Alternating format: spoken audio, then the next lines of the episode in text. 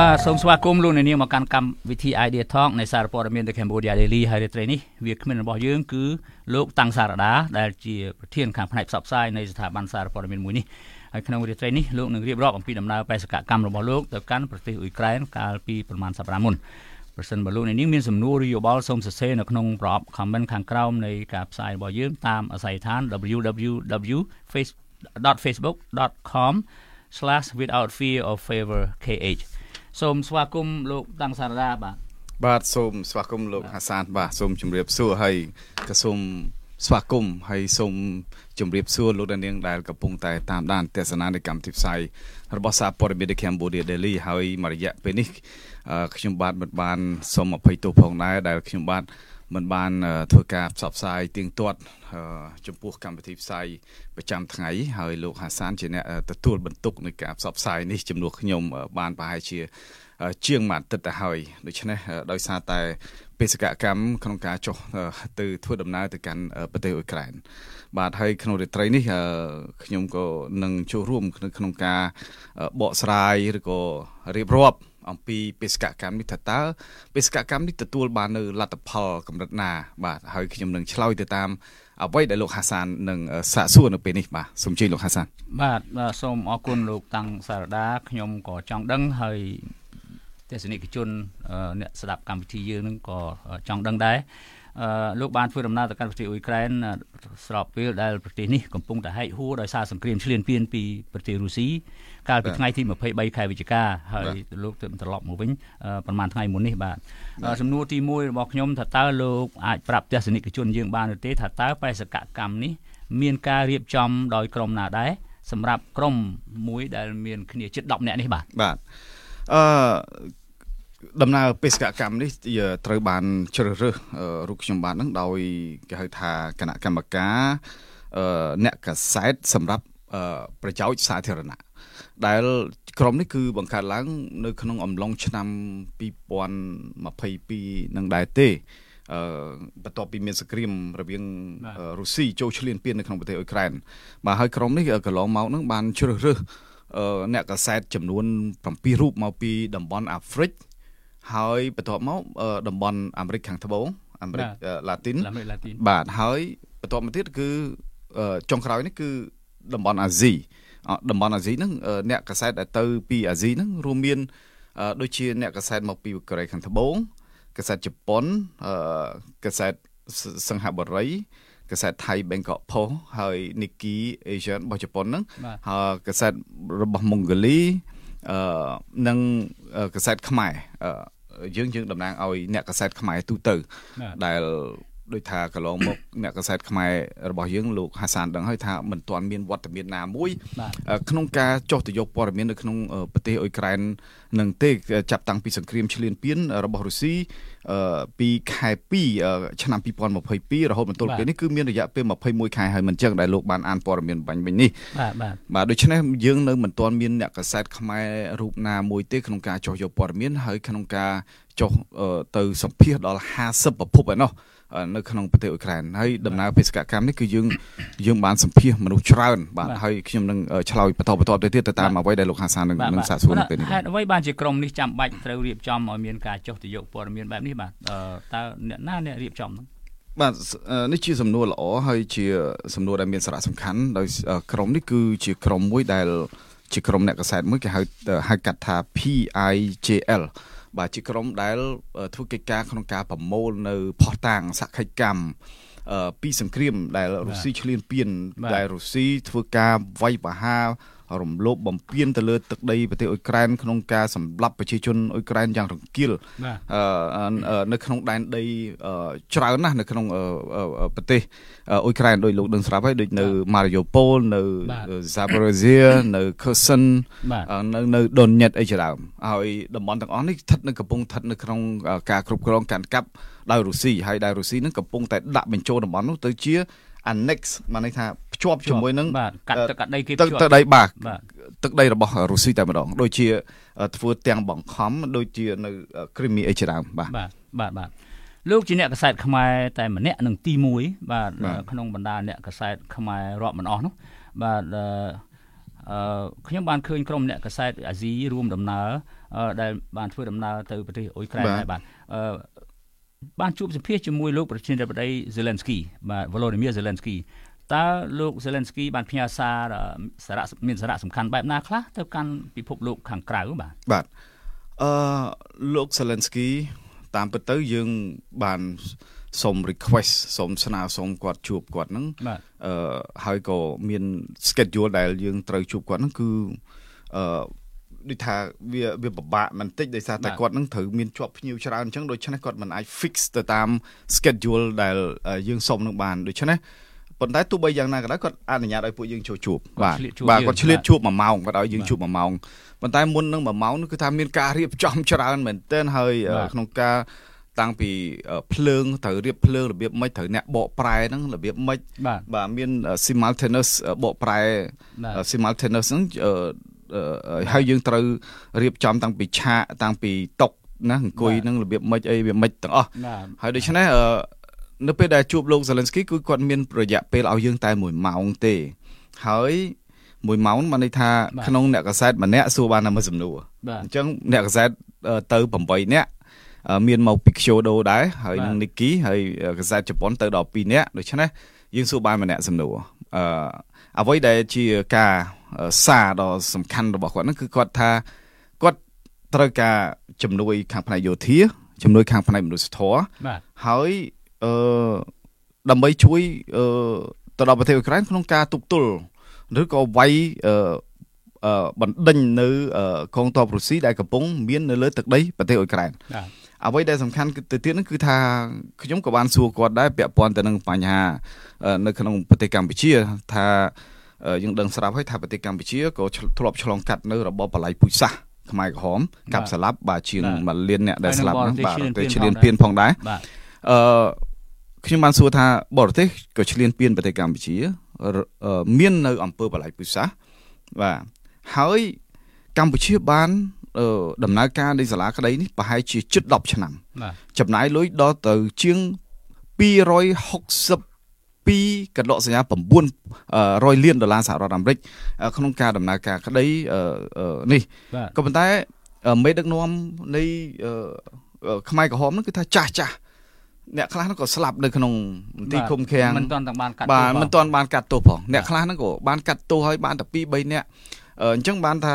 សំណុំរឿង001 002នេះគឺបានបិទបញ្ចប់ទៅទៅត្រឹម001និង002បាទបាទ001ស្លាស់1 001ស្លាស់2 001 002ស្លាស់1 002ស្លាស់2ដូច្នេះយើងអត់បានឃើញនៅការកាត់ទោសមេដឹកជនដៃដល់ជនប្រព្រឹត្តផ្ទាល់ផ្សេងផ្សេងទៀតដូចជាតាមដូចជាយាយចែមតាទឹកតាអាន បាទតាទាំងអមាលម៉ានបាទមាសមុតអីជាដើមដូចថាអត់មានឃើញមានការធ្វើការកាត់ទោសទេខ្ញុំបានសួរគាត់លើបញ្ហាអស់ហ្នឹងថាតើអ៊ុយក្រែននឹងអាចរៀនសូត្រយ៉ាងម៉េចអំពីប្រទេសកម្ពុជាថាតើនឹងអាចជិះវៀងនៅមេរៀនទាំងអស់ហ្នឹងរបៀបម៉េចទៅថ្ងៃមុខបាទសម្រាប់អ៊ុយក្រែនពួកអ៊ុយក្រែនវាឈានចូលដល់កម្រិតថាករណីនៃនៃអង្គើបល័យពុយសាសដែរមិនចឹង genocide ព្រោះថា ពូទីនគាត់កំពុងតែជាប់ពីរត់ឬឬក៏កំពុងតែទទួលនៅរងនៅការចេញដីកាដោយតុលាការព្រហ្មទណ្ឌអន្តរជាតិ ICC ក្នុងការចាប់ខ្លួនលោកពូទីនដូច្នេះអឺសង្គ្រាមនៅក្នុងប្រទេសអ៊ុយក្រែនហ្នឹងគឺថាមានមេតបរុស្ស៊ីនឹងច្រើនទៀតតែហ៊ានរុស្ស៊ីនឹងច្រើនទៀតដែលត្រូវតែធ្វើការកាត់ទោសដោយតុលាការយុទ្ធអ៊ុក្រិតកម្មអន្តរជាតិដូច្នេះយើងដឹងស្រាប់ហើយថាប្រទេសអ៊ុយក្រែនកំពុងតែជាប់ រវល់នៅក្នុងកិច្ចការទាំងអស់ហ្នឹងហើយក៏គេកំពុងតែស្វែងរកយុទ្ធធម៌ទៅលើបញ្ហាទាំងអស់ហ្នឹងដែរបាទចំណុចមួយទៀតបាទចំពោះលោក Zelensky ដដែលហ្នឹងតើលោក Zelensky តាមការសង្កេតមើលអង្គុយទល់មុខគ្នាហើយនឹងស្ដាប់លោកនិយាយហើយនឹងយើងមើលទង្វើអំពើរបស់លោករហូតមកទល់នឹងពេលដែលលោកទៅជួបហ្នឹងតើលោក Zelensky ប្រកាន់ភាពសុចរិតស្មោះត្រង់កម្រិតណាចំពោះជាតិមាតុភូមិរបស់លោកបាទលោកអឺ ខ្ញុំសូមបន្ថែមចំណុចមួយមុននឹងឆ្លើយសំណួរនេះខ្ញុំក៏បានសួរលោក Zelensky មួយសំណួរទៀតដែរនៅពេលដែលសួរហ្នឹងគាត់ក៏ឆ្លើយសំណួរមួយខ្ញុំដែលខ្ញុំបាននិយាយពាក់ព័ន្ធនឹងបញ្ហាចិនបាទ follow up genocide ហ្នឹងរឿងអ ுக ្រិតកម្មហ្នឹងគាត់និយាយថាជាគាត់ថាសម្រាប់បញ្ហាយុទ្ធធនហ្នឹងគាត់ថាវាលំបាកណាស់ប្រទេសណាមួយក៏លំបាកដែរយ៉ាងហោចប្រទេសនេះឯងហ្នឹងអាចបាននៅគេថា តឡាការមួយក្នុងការកាត់ទោសមេដឹកនាំខ្លះដែរបានបានបានបង្ហាញអំពីការស្វែងរកយុទ្ធតិធរការខិតខំប្រឹងប្រែងយុទ្ធធររកយុទ្ធធរដែរអញ្ចឹងគាត់ថាអញ្ចឹងប៉ុន្តែសម្រាប់អ៊ុយក្រែននេះអត់ទាន់បានយកអឺពូទីនយកមកកាត់ទោសនៅឡើយទេដូច្នេះគេកំពុងតែធ្វើការខិតខំទៅលើបញ្ហានឹងខ្លាំងណាស់បាទហើយអឺខ្ញុំក៏បានសភាជាមួយព្រះញ្ញាធំបំផុតរបស់អ៊ុយក្រែនលោក Andrew គាត់បាននិយាយថាឥឡូវនេះ អ៊ុយក្រែនគឺមិនបាច់មិនបាច់ចាប់បាច់ចប់សង្គ្រាមតែត្រូវរកយុទ្ធធម៌ទេគឺត្រូវរកយុទ្ធធម៌នឹងតាំងពីមុនសង្គ្រាមកើតឡើងក្នុងអំឡុងពេលសង្គ្រាមនិងក្រោយពេលសង្គ្រាមអញ្ចឹងរកយុទ្ធធម៌រហូតបាទគេចាប់ដើមបបូលផោះតាំងរៀបចំឯកសារឲ្យមានសកលវិទ្យាល័យ Georgetown សាកលវិទ្យាល័យ Yale ហើយនឹងប្រទេសបណ្ដាប្រទេសផ្សេងៗដូចជានៅអង់គ្លេសនៅអឺរ៉ុបមួយចំនួនហ្នឹងក៏ចូលរួមជួយក្នុងការសហការជួយស្វែងរកផោះតាងបបោផោះតាងបបោសក្ខីកម្មសម្រាប់អ៊ុយក្រែនដាក់ទៅតឡាការយុទ្ធធម៌អន្តរជាតិបាទទៅតឡាការព្រំដែនអន្តរជាតិបាទអញ្ចឹងគេអត់មានគេអត់ចង់បានតឡាការមួយដែលបង្កើតនៅក្នុងប្រទេសគេទេគឺគេនឹងរុញរឿងទាំងអស់ហ្នឹងទៅឲ្យ ICC ជាអ្នកធ្វើការកាត់ទោសបាទបាទ បាទពាក់ព័ន្ធទៅនឹងសំណួរមួយទៀតដែលខ្ញុំបានសួរលោក Zelensky ដែរហ្នឹងខ្ញុំមិនចង់ថាឲ្យភ្លេចនៅឡើយគឺថាខ្ញុំបានសួរលោក Zelensky ថាតើសម្រាប់ប្រទេសកម្ពុជាវិញអាចជួយអីដល់លោកប្រទេសរបស់លោកបានគាត់ថាអ្វីដែលចាំបាច់ចំពោះមុខសម្រាប់ប្រទេសកម្ពុជាដែលមានបទពិសោធន៍ខាងផ្នែកដោះមីនដូច្នេះគាត់ចង់បានការជួយឧបត្ថម្ភបន្ថែមទៀតទៅលើបញ្ហាមីន ព្រោះថាមីនបើតាមមន្ត្រីយោធាមន្ត្រីអ្នកជំនាញយោធារបស់អាមេរិករបស់អ៊ុយក្រែនហ្នឹងគាត់និយាយថាមីនហ្នឹងរាប់លានរាប់លានគ្រាប់ឯណោះនៅតាមតំបន់ព្រំដែននៅតាមតំបន់កាន់កាប់អ្វីដែលអ៊ុយក្រែនពិបាកក្នុងការវាយយកទឹកដីរបស់ខ្លួនរុលទៅមុខបានហ្នឹងដោយសារតែមីនបាទមីនហ្នឹងរាប់លានគ្រាប់បើថាជាជាចំនួនមីន ប្រហែលជា2ដណ្ដប់3ដណ្ដប់លានទៅ20លានគ្រាប់ឯនោះនៅលើទឹកដីអ៊ុយក្រែននេះនេះរាប់តែត្រឹមលើគោកទេណាបាទនៅក្នុងទឹកដែលគេអត់ទាន់ដឹងថាតើមានប្រមាណទៀតដូច្នេះរាល់កប៉ាល់រាល់កប៉ាល់របស់អ៊ុយក្រែនក្នុងការដឹកទំនិញបាទចេញទៅក្រៅប្រទេសអីហ្នឹងគឺថាมันអាចចេញបានទេដោយសារមានមានច្រើនណាស់នៅក្នុងសមុទ្របាទបាទហើយសំណួរលោកហាសានពាក់ព័ន្ធទៅនឹងអកប្បកិរិយាអឺទឹកមុខលោក Zelensky គាត់អង្គុយគាត់ ចូលមកគាត់ចាប់ដៃយើងគ្រប់គ្នាបានខ្ញុំក៏បានខ្ញុំអត់មុនដំបូងខ្ញុំអត់ចាប់ដៃគាត់ទេខ្ញុំជម្រាបសួរគាត់ហើយគាត់មើលមុខខ្ញុំបន្តិចហេតុអីបានខ្ញុំដូចថាអ្នកដតីចាប់ដៃគាត់ឆ្លើយខ្ញុំបាទខ្ញុំយើងយើងជាជនជាតិខ្មែរយើងត្រូវតែជម្រាបសួរគាត់មុនសិនបាទហើយសុំសុំទោសយើងធ្លាប់លឺកាលមួយចំនួន COVID-19 ហ្នឹងគឺថាសំពះរបៀបខ្មែរយើងហ្នឹងគឺថាបានបញ្ជានៅមេរោគ COVID-19 ហ្នឹងដោយសារតែយើងអត់ចាប់ដៃគ្នាចាប់ដៃគ្នាបាទបាទដូច្នេះខ្ញុំបាន សាពះជម្រាបសួរគាត់ហើយងើបឈរពួកយើងងើបឈរដោយក្នុងការផ្ដល់តម្លៃឲ្យគាត់ដែលជាមេដឹកនាំមួយក្នុងការតស៊ូការពារទឹកដីជាវរៈបរោះនៃសតវត្សទី21បាទហើយគាត់ក៏បាទគាត់ចាប់ដៃគាត់ថាអូសួស្ដី welcome welcome អញ្ចឹងណាបាទគាត់ចូលមកគាត់ចាប់ដៃហើយគាត់ដើរចាប់ដៃគ្នាទាំងអស់ហើយបន្ទាប់មកបានគាត់អង្គុយនៅកៅអីហ្នឹងទល់មុខយើងតែម្ដងបាទហើយគាត់មានជា press secretary របស់គាត់អ្នកជំនួយការខាងផ្នែកកត់ត្រារបស់គាត់ហ្នឹងគឺបាទកំណត់ហេតុ អង្គុយចិត្តគាត់អឺបរិសម្នាក់ដែលខ្ញុំបានផុសនៅក្នុងរូបថតឯលោកអ្នកនាងអាចចូលទៅក្នុង Facebook របស់ខ្ញុំអាចមើលឃើញអំពីនៅទស្សនភាពរូបភាពនៃការធ្វើការសម្ភាសបាទបានអ្នកខ្លះគាត់និយាយថារូបភាពរូបភាពកាត់តទេបាទបាទអត់អីទេបាទអ្នកណាថាមិនតែតែមិនអីទេបាទបាទពិតជាការពិតទេបាទបាទលាក់មិនចិត្តទេបាទតែអកប្បកិរិយារបស់គាត់គឺគាត់គាត់ជាមនុស្សដែលដូចថាសាមញ្ញចូលមកនិយាយ រាល់គាត់ឆ្លើយរាល់សំណួររបស់អ្នកអ្នកដែលសួរគាត់អត់ដែលថាគាត់អត់ដែលថាឆ្លើយបង្វៀងទេណាគាត់ឆ្លើយ straight ចំសំណួរតែម្ដងបាទត្រូវឲ្យចម្លើយឲ្យចំទៅនឹងអ្វីដែលយើងសួរហ្នឹងបាទដូចខ្ញុំសួរគាត់អញ្ចឹងគាត់ឆ្លើយចំតែម្ដងបាទគាត់មិនបាច់ចាំអីណាវៀងទៅអីមុនឆ្លើយទៅវៀងទៅសារអូស័យសិនបានបត់មកមកឆ្លើយចេះទេបាទមកជុំប្រទេសបាទមកជុំប្រទេសហើយបានបានបានអត់ទេអឺដូច្នេះគេមិនបាច់ចាំបាច់ព្រោះថាអត់មានពេលអឺភាគច្រើនគាត់ និយាយចំទៅគាត់អត់មានពេលនៅជាមួយយើងច្រើនគឺគាត់យើងសួរអីគាត់ឆ្លើយហ្នឹងហើយយើងសួរបានតែមួយសំណួរហើយខ្ញុំឆ្លៀតបោះពីរសំណួរទៅ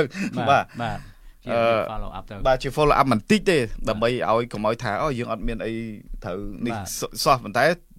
ក្បួនរបស់គេគឺគេត្រូវឲ្យយើងសួរមួយសំណួរទេប៉ុន្តែខ្ញុំចង់សួរថាតើកម្ពុជានឹងអាចជួយឲ្យបានដើម្បីឲ្យប្រទេសកម្ពុជាបានដឹងដែរថាតើយើងអាចធ្វើអីបានក្នុងការជួយទៅដល់ប្រទេសអ៊ុយក្រែនបន្ថែមទៀតបាទហើយគឺគាត់ហ្នឹងគាត់ គាត់ឆ្លើយយ៉ាងសាមញ្ញហើយគាត់បន្ទាប់ពីគាត់ដូចថាលោកដឹងស្រាប់ហើយគាត់ដូចថាគាត់ស្លៀកពាក់មិនមែនជាមានអាវក្រសេក្បាត់កអីណាប្រទេសមានសង្គ្រាមបាទខោគាត់ស្លៀកហ្នឹងដូចមករៀងយិយៈផងហើយពាក់បីស្បែកជើងដូចក្លុបស្បែកជើងការពារស្បែកជើងទាហាននិយាយចំទៅគាត់ពាក់ស្បែកជើងទាហានហើយអាវហ្នឹងក៏អាវទាហានដែរអាវអាវអ៊ុយក្រែនហើយមានបាទទាហានរបៀបទាហានអ៊ុយក្រែនហ្នឹងបាទទាហានអ៊ុយក្រែនអាវកមូលបាទ ចង់បញ្ជាក់ថាប្រទេសគាត់ជាប្រទេសដែលមានភាពអាសន្នដូច្នេះអត់មានពេលស្រូវស្លៀកពាក់អីស្អាតបាតអីទេជួបថ្នាក់កំពូលណាទៅក៏ដោយលោកសេលិនស្គីស្លៀកតែប៉ុណ្្នឹងបាទបាទស្លៀកតែពាក់តែអាវយឺតដៃវែងហើយជួនកាលដៃខ្លីបាទបាទហើយខោក៏ស្លៀកតែប៉ុណ្្នឹងបាទហើយសាមញ្ញបំផុតបាទហើយលោកបានជួបភរិយាលោកសេលិនស្គីដែរអ្នកស្រីអូលេណាបាទអូលេណាសេលិនស្គីហ្នឹងបាទតើលោក គាត់និយាយរឿងអ្វីខ្លះជំរាបលោកអំពីគាត់គាត់និយាយនៅជាមួយប្តីគាត់បាទគាត់និយាយចំទៅគាត់អ្នកស្រីអូឡេណាគាត់គាត់ថាគាត់មិនសូវបានជួបប្តីគាត់ប្រហែលទេក្នុងមួយអាទិត្យហ្នឹងជួបបានយ៉ាងច្រើន2ដងអីទេហើយក្នុងពេលដែលយើងមកជួបគាត់ហ្នឹងគាត់ថាថ្ងៃហ្នឹងហេងឯងបានទៅបានជួបប្តីគាត់ដោយសារហេតុអីគាត់គាត់ត្រូវតែពិគ្រោះគ្នាថាតើគ្រឹះស្មាស់ហ្នឹងត្រូវទិញអីឲ្យកូនគាត់ ទិញអីចឹងណាបាទទិញកាដូអីឲ្យកូនគាត់ហើយត្រូវកូនគាត់ហ្នឹងត្រូវលេងអីគេអីខ្លះហើយបាទដល់ពេលចឹងគាត់គាត់បាននិយាយដែរអំពីការធ្វើការរបស់គាត់ហើយគាត់ចង់កសាងប្រទេសអ៊ុយក្រែនឡើងវិញហើយជាមួយគ្នានេះក៏គាត់កំពុងតែមើលការខុសត្រូវនិងព្យាយាមធ្វើកិច្ចការដែលពាក់ព័ន្ធទៅនឹងបញ្ហាកុមារបញ្ហាមនុស្សធម៌បាទ បាទដូចជាលោកដឹងស្រាប់ហើយដូចនៅតាមតំបន់នៅតាមសមរភូមិហ្នឹងប្រជាពលរដ្ឋហ្នឹងគឺថាអត់មានភួយអត់មានអីក្រក្រហើយផ្ទះហ្នឹងខ្លះហ្នឹងក៏ដែលត្រូវអាពួករុស្ស៊ីបាញ់កំតិចអស់ហ្នឹងខ្លះហ្នឹងអត់ទាន់បានសាងសង់ឡើងវិញទេបាទតំបន់ខ្លះដែលខ្ញុំទៅគឺដូចជានៅប៉ារ៉ូស្គីអីហ្នឹងគឺថាផ្ទះច្រើនណាស់ដែលដែលដែលគេបាញ់អឺហើយ រុស្ស៊ីកំតិចដោយរ៉ុកែតជាច្រើនហ្នឹងដូចថាមិនទាន់ត្រូវបានយកមកមិនទាន់បានជួសជុលឲ្យដូចដើមទេហើយសូមបញ្ជាក់ត្រង់ហ្នឹងបន្តិចបាទសូមបញ្ជាក់ត្រង់ចំណុចហ្នឹងបន្តិចបាទអឺមានការចោទប្រកាន់ក៏ប៉ុន្តែភាគីមួយបដិសេធភាគីមួយចោទប្រកាន់ប៉ុន្តែលោកបានទៅដល់បានឃើញថតរូបថតផ្ទាល់ហ្នឹងបាទតើអឺលោកថាផ្ទះអ្នកស្រុកខ្លះអឺ ផ្ទះអ្នកស្រុកសំទោសផ្ទះអ្នកស្រុកខ្លះខ្ទេចខ្ទាំខ្ទេចខ្ទីមិនទាន់បានជួសជុលឡើងវិញទេហើយថាជាលទ្ធផលពីការផ្លោងក្របរកកែតក្តីកំភ្លើងធំកំភ្លើងអីក្តីទៅលើភូមិអ្នកស្រុកដូច្នេះការផ្លោងដាក់ហ្នឹងគឺផ្លោងដាក់ដោយមិនរើសមុខមិនសំដៅទៅបន្ទាយទាហានទីតាំងយោធារបស់អ៊ុយក្រែនទេគឺថាប្រជាពលរដ្ឋក៏ប៉ះទង្គិចនៅម្ដុំនឹងដែរបាទអត់អត់ហើយហើយទីហ្នឹងមានបន្ទាយទាហានទេបាទមានអឺ កន្លែងខ្លះហ្នឹងមានតាហ៊ានកន្លែងខ្លះហ្នឹងអត់មានទេនិយាយចំទៅមុននឹងតាហ៊ានមកដល់ហ្នឹងសិតផ្ទះអ្នកស្រុកហ្នឹងផ្ទះអ្នកស្រុកបាទផ្ទះអ្នកស្រុកអត់មានបាទអត់មាននេះទេឥឡូវនេះយើងមើលយើងមើលនៅក្នុងរូបភាពនេះមិនមែនជាមូលដ្ឋានដូចថាមិនមែនជាមូលកងទ័ពអាកាសអីមិនមែនទេបាទមិនមែនទេបាទឥឡូវយើងមើលតែបាទអ្នកស្រុកឥឡូវយើងមើលតែរូបភាពនេះមួយនេះជាវីដេអូមួយដែលខ្ញុំទៅថតនៅក្នុងអឺ តំបន់មួយឈ្មោះថាផូសាត់អឺប្រូស្គីហើយនេះឈ្មោះលីអូណានេះគាត់គាត់ជាប្រធានប្រធានមជ្ឈមណ្ឌលវប្បធម៌របស់តំបន់នេះមួយហ្នឹងនៅក្នុងហ្នឹងហើយយើងមើលនៅក្នុងអាគារនេះអាគារនេះគឺថាអាគារនេះមួយគឺថាខ្ទេចហ្មងបាទអាគារវប្បធម៌មួយធំមែនតើហើយខ្ទេចដោយសារក្របមីស៊ីលមីស៊ីលរបស់រុស្ស៊ីបាទអឺ លោកហាសានដឹងស្រាប់ហើយមីស៊ីលនេះមួយដាក់មួយគឺថាខ្ទេចបាទខ្ទេចហើយផ្ទះនៅជុំវិញហ្នឹងគឺថាជះអំបែងខ្យល់រលកនៃនៃមីស៊ីលហ្នឹងទៅប៉ះទង្គិចខ្ទេចទាំងអស់បាទហើយនេះកន្លែងនេះកន្លែងគាត់បង្ហាញថាកន្លែងនេះគឺជាកន្លែងក្មេងរំកំសាន្តកន្លែង birthday របស់មនុស្សបាទកន្លែងគេរំមានពេល ពិធីប្រពៃណីការកូនការចៅ birthday បុណ្យអីហ្នឹងគឺថាគេមកកន្លែងហ្នឹងព្រោះនៅក្នុងក្រុងហ្នឹងភូមិហ្នឹងតូចដែរទេហើយប៉ុន្តែរុស្ស៊ីបាញ់មីស៊ីលកំទេចបាទមីស៊ីលមកគឺថាមួកមកក្របកំទេចហើយនេះជារូបភាពខាងក្រៅនៅលោកឃើញទេកុំឲ្យមានកម្មវិធីវប្បធម៌បាទលោកឃើញបាទលោកឃើញទេនេះតែមកក្របទេណាមកក្របទេគឺថាផ្ទះប្រប៉ុណ្ណានៃបាទប្រប៉ុណ្ណានៃហ្នឹងគឺថាខ្ទេច បាទបាទលោកឃើញហើយគឺថាมันអាចដំណើរការបានហ្មងបាទបាទអញ្ចឹងដូច្នេះដូចថាអឺបញ្ហាសោកនាដកម្មនេះគឺថាវាបើយើងទៅឃើញថាវាសោកសង្រៃមែនទែនហើយដូចនៅក្នុងអឺអូដេសានៅក្នុងទីក្រុងអូដេសាហ្នឹងគឺព្រះវិហារព្រះវិហារកាត់កាត់ព្រះវិហារអូតូដុកហ្នឹងគឺថាត្រូវបានកំទេចដោយមីស៊ីលដែរអឺមីស៊ីលមីស៊ីលហ្នឹងគឺថា អឺអានិយាយចំទៅព្រះវិហារហ្នឹងកម្ពស់ប្រហែលជា3ជាន់ពីលើដល់ក្រោមនិង basement ទៀតគឺថាខ្ទេចបាទខ្ទេចនេះគឺជានេះគឺជារូបព្រះវិហារដែលខ្ញុំបានទៅថតដែលដែលច្បាប់អន្តរជាតិចែងថាឲ្យជៀសវាងនោះក្នុងការធ្វើសង្គ្រាមបាទគេឲ្យជៀសវាងទីតាំងទាំងអស់នោះអឺហើយឥឡូវខ្ទេចដោយសារក្របរកែតហើយ មិនមិនមិនមែនរកែតទេលោកហាសាននេះជាក្របមីស៊ីលបាទមីស៊ីលតែម្ដងមីស៊ីលបាទព្រោះថាបាទបើថារកែតវានៅទូជាងអាមីស៊ីលហ្នឹងបាទមីស៊ីលហ្នឹងគឺខ្លាំងណាស់បាទបាទអូខេបាទមីស៊ីលក្របមីស៊ីលពីរុស្ស៊ីបាញ់សម្ដៅទៅលើទីតាំងព្រះវិហារដែលច្បាប់អន្តរជាតិគេហាមឃាត់បាទលោកមានប្រសាសន៍ពីខាងដើមអំបញ្ញមិញនៅពេលជួបលោកស្រីអូលេណាហ្សេលិនស្គីហ្នឹងអឺនិយាយអំពី គាត់ដូចថាត្រូវគិតជាមួយប្តីថាចង់បានអ្វីខ្លះក្នុងខែបុណ្យទានគ្រីស្មាស់កំណើតព្រះយេស៊ូវហ្នឹងដើម្បីឲ្យកូនចៅរបស់គាត់ចុះចំណែកកូនប្រជាពលរដ្ឋដទៃទៀតការរៀនសូត្រសាលារៀនអីយ៉ាងម៉េចយ៉ាងណាទាំងតំបន់ដែលថាប៉ះទង្គិចដោយសារការវាយប្រហារហ្នឹងតើសិស្សសាលាទាំងអស់ហ្នឹងក្មេងៗហ្នឹងទៅណាអស់ទៅបាទបាទនៅតាមសាលាហ្នឹងគឺថាអត់មានរៀនទេព្រោះដោយសារតែ ពិបាកណាស់ក្នុងការដែលឲ្យសិស្សទៅរៀនហ្នឹងព្រោះថាសរ៉ែននៅក្នុងការប្រកាសអាសន្នអំពីការវាយប្រហារការប៉ុនប៉ងរបស់រុស្ស៊ីហ្នឹងគេបន្លឺសឹងរាល់ថ្ងៃបាទដូច្នេះតើមួយថ្ងៃប្រហែលជា2ដងទៅ3ដងដូច្នេះបើសិនបើពួកគាត់នឹងគឺថាអឺមិនអឺដូចថា ទៅរៀនយ៉ាងម៉េចបើមិនជានៅពេលដែលសរ៉ែនរោគាត់ត្រូវទៅនាំគ្នាទៅចូលកន្លែងស្វែងរកកន្លែងមានសុវត្ថិភាពគេដែរឬក៏ shelter អញ្ចឹងតើអ្នកណាជូនគាត់ទៅចូលទៅក្នុងកន្លែង shelter ហ្នឹងគ្រូគ្រូមានតែម្នាក់ពីរនាក់អីចឹងទៅហើយទៅសិស្សឡើងរាប់សិបនាក់អញ្ចឹងហើយអញ្ចឹងអាចមិនអាចនាំគ្នាទៅបានទេដូច្នេះវាអាចនឹង មានការប៉ះទង្គិចហើយចុះបើសិនជា drone ហ្នឹងបាញ់កំទេចទៅលើសាលារៀនហើយគាត់មិនគ្រោះថ្នាក់ដូច្នេះសិស្សហ្នឹងបានទៅរៀននៅតាមសាលាទេគាត់រៀននៅតាមអនឡាញអញ្ចឹងណាបាទរៀនតាម Zoom អីចឹងទៅ បាទហើយក៏មានជនចំណាក់ស្រុករបស់អ៊ុយក្រែននឹងច្រើនណាស់ទៅកាន់ប្រទេសជិតខាង ជាពិសេសទៅកាន់ប្រទេសប៉ូឡូញនៅក្នុងប្រទេសប៉ូឡូញនឹងមានជាង 1លានអ្នកបាទនៃប្រជាជនអ៊ុយក្រែនដែលរត់ទៅកាន់ប្រទេសប៉ូឡូញហើយអ្នកខ្លះគាត់គាត់ខ្លាចកូនគាត់អីចឹងទៅហើយលោកដឹងស្រាប់ហើយដូចថាអ្នកដែលរត់ខ្លះបានហ្នឹងប្រុសប្រុសខ្លះហ្នឹងរត់ទៅអត់បានទេណារត់ទៅបានអញ្ចឹងរដ្ឋាភិបាលហៅមកវិញបាទបាទព្រោះថាអ្នកឯងជាប់កតាបកិច្ចយោធាបាទកតាបកិច្ចបាទហើយបើសិនជាប្រុសប្រុសណាក្នុងការរត់ចេញទៅក្រៅប្រទេសអញ្ចឹងត្រូវសុំច្បាប់បាទ គេសិនសុំច្បាប់មួយថ្ងៃពីរថ្ងៃអីបានទេតែលើសពីហ្នឹងអត់បានទេបាទបាទបាទអឺខ្ញុំសូមងាកមកមើលនេះបន្តិចបាទអឺតើលោកអាចរៀបរាប់បានបន្តិចបន្ទួចខ្លះទេបាទអំពីការធ្វើដំណើររបស់លោកតាំងពីចាក់ចេញពីសហរដ្ឋអាមេរិកទៅប្រទេសអ៊ុយក្រែនហ្នឹងថាទី1លោកទៅកន្លែងណាខ្លះហើយវាមានភាពងាយស្រួលឬក៏លំបាកកម្រិតណាដែរបាទពីព្រោះយើងមិនចេះភាសាបាទអឺ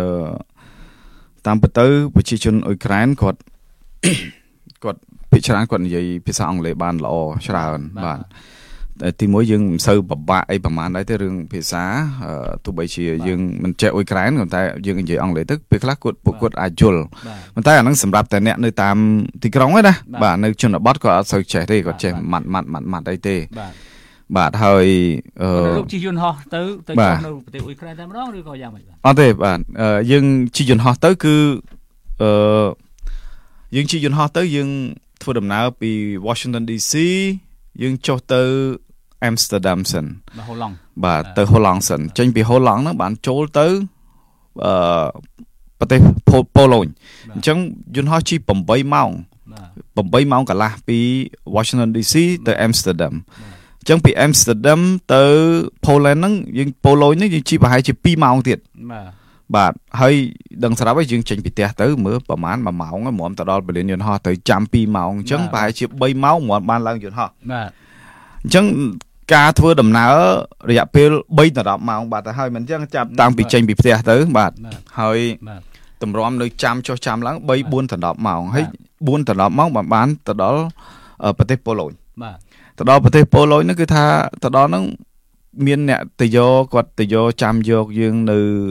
ពលានយន្តហោះដាក់ឈ្មោះសាញឈ្មោះខ្ញុំអញ្ចឹងទៅចេញមកឃើញគាត់អញ្ចឹងទៅក៏យើងនិយាយសួរសុខទុក្ខគ្នាទៅបាទគេរៀបចំបាទគេរៀបចំបាទគេមានក្រុមគេរៀបចំឲ្យយើងស្រួលមិនឲ្យពិបាកទេបាទហើយក៏ចាប់ដើមទៅដល់អូតែលមួយក៏នៅក្នុងទីក្រុងវ៉ាសប្រទេសប៉ូឡូញហ្នឹងគឺ ដាក់អីវ៉ាន់ហ្នឹងនៅក្នុងអូតែលគេជួលអូតែលឲ្យប្រហែលជាកន្លះថ្ងៃប្រហែលម៉ោងហ្នឹងដើម្បីឲ្យយើងរៀបចំមួយទឹកមួយអីឲ្យទៅញ៉ាំបាយញ៉ាំទឹកអីហើយល្ងាចឡើងដល់ម៉ោង8ជួបជុំគ្នាបាទ7កន្លះម៉ោង8យើងចេញដំណើរពីសន្តាគារហ្នឹងទៅទៅដល់ព្រំដែននៃប្រទេសអ៊ុយក្រែនរវាងអ៊ុយក្រែននិងប៉ូឡូញបាទជី3ម៉ោងជាងទៀតបានទៅដល់អឺទីតាំងនោះប្រហែលជាដល់នោះម៉ោងប្រហែលចូល2 10យប់បាទបាទ2 10យប់ ហើយតម្រាំបានឡើងអាទៀភ្លើងហ្នឹងចាំ1ម៉ោងទៀតបាទអញ្ចឹងប្រហែលចូលភ្លឺទៅហើយម៉ោង1ទៅហើយហើយជីអាទៀភ្លើងហ្នឹងប្រហែលជា3ដល់10ម៉ោងទៀតបានពីព្រំដែននៃប្រទេសប៉ូឡូញហ្នឹងជីកាត់ព្រៃស្ងាត់អញ្ចឹងទៅយើងមើលឲ្យអត់ឃើញវាយប់ខ្លាំងពេកបាទហើយអឺល្ងួយដេកផងបាទតាមបាទ1 7ម៉ោងបាទអាទៀសភ្លើងហ្នឹងរលាក់គឺថាដេកអត់លក់ទេមួយយប់ហ្នឹងគឺថាតាមផ្លូវហ្នឹងអង្គុយ អញ្ចឹងទៅហើយជួនកាលលក់បានមួយផ្លែតមួយផ្លែតអញ្ចឹងងើបអាទីភ្លើងវាលាក់ហើយពេលខ្លះវាឈប់ឈប់ច្រើនដងឈប់យូរគ្រាន់តែឆែកប៉ាសពតហ្នឹងនៅព្រំដែនប៉ូឡូញដល់ពេលយើងចេញមកហ្នឹងវាមានកន្លែងតំបន់មួយគេឆែកប៉ាសពតអញ្ចឹងគេចូលឆែកហ្នឹងចូលប្រហែលចូល2ម៉ោងទៀតបាទបាទសូដូច្នេះមុំទៅដល់បាទប្រទេសទីក្រុងគៀវបាទគឺថាអឺ បើនិយាយភាសាសាមញ្ញថាទក់សាច់បាទបាទបាទបាទគេងមិនលក់ហើយនឹងម៉ោងខុសគ្នានឹងទៅទៀតហើយធ្វើដំណើរឆ្ងាយបាទអូខេអឺពេលទៅដល់ប្រទេសអ៊ុយក្រែនចុះពីប្រទេសភ្លើងទៅតើលោកចាប់អារម្មណ៍អ្វីជាងគេហើយបានឃើញទស្សនវិជ្ជាអ្វីខ្លះនៅជុំវិញខ្លួនលោកនោះបាទបាទនៅពេលដែលទៅដល់ប្រទេសអ៊ុយក្រែនគឺទៅដល់ពេលថ្ងៃមិនមែនពេលយប់ទេបាទទៅដល់ប្រហែលជាម៉ោង មិន10កន្លះព្រឹកអីហើយចូលចិត្ត2 10ហើយហើយបាទបាយថ្ងៃត្រង់ហើយចេញមកក៏ឃើញប្រជាជនអ៊ុយក្រែនឃើញដូចថាឃើញកភ្លើងឃើញតាហ៊ានអីតាមទីភ្លើងហ្នឹងគេការពារសុវត្ថិភាពហ្នឹងតាមហ្នឹងគ្រប់ហើយយើងឃើញគេមើលមកយើងឃើញដូចដូចមនុស្សចម្លែកមកពីណាអញ្ចឹងបាទហើយពួកអាស៊ីបាទសិតតាស៊ីគ្នាខ្ញុំ4 5នាក់មកដែរបាទមកនៅតាមផ្លូវអាទិភ្លើងហើយជួបជុំគ្នាអញ្ចឹងទៅគេនាំគ្នាមកមើល ហើយអ្នកខ្លះគេចេញមកគេមើលមុខមើលមុខអីអញ្ចឹងទៅណាដូចថាគ្នាតាំងពីសង្គ្រាមមកដូចមិនដែលឃើញមានទេសចរណាមកផងហើយពួកនេះមកពីណាបាទបាទគេគិតថាទេសចរមកលេងបាទគេគិតថាទេសចរមកលេងហើយខ្ញុំឃើញរូបភាពដូចថាទស្សនវិជ្ជាហ្នឹងឃើញអ្នកខ្លះគាត់បែកគ្រួសារយូរបាទហើយមកអញ្ចឹងទៅខ្លះជីតាមអាទិភ្លើងមកចេញមកគាត់អោបគ្នាយំអញ្ចឹងទៅបាទ